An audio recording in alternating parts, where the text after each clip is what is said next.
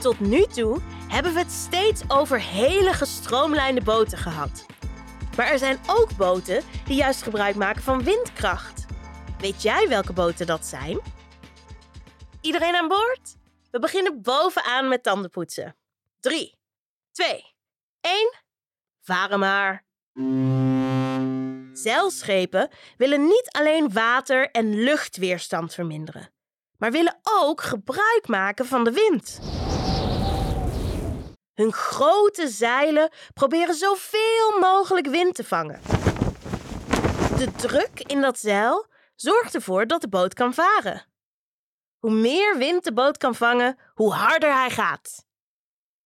Er zijn allerlei verschillende zeilboten.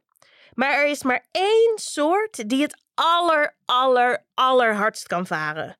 De katamaran.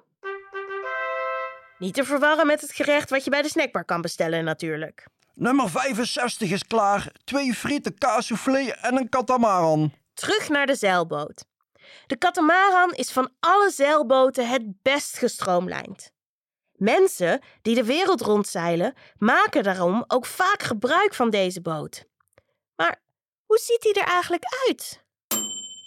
Draai nu het tandenborstel om en begin je ondertanden te poetsen. De katamaran heeft in plaats van één grote romp twee hele smalle rompjes die met elkaar verbonden zijn. Zo slaat hij niet om op het water, terwijl hij ook weinig weerstand heeft tijdens het varen. Hij heeft namelijk zo min mogelijk contact met het water. Katamarans waar wedstrijden mee worden gezeild, komen soms zelfs met één van die twee rompjes uit het water, zodat ze nog minder weerstand hebben. Om de boot in evenwicht te houden, zie je de zeilers dan in een tuigje aan de rand van de boot hangen. Met hun gewicht houden ze zo de boot dan in balans. Het snelheidsrecord staat op meer dan 110 km per uur.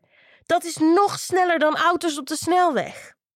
En dat allemaal met alleen maar de hulp van wind. Dat was het voor vandaag. Spuug je tandpasta uit en spoel goed je mond.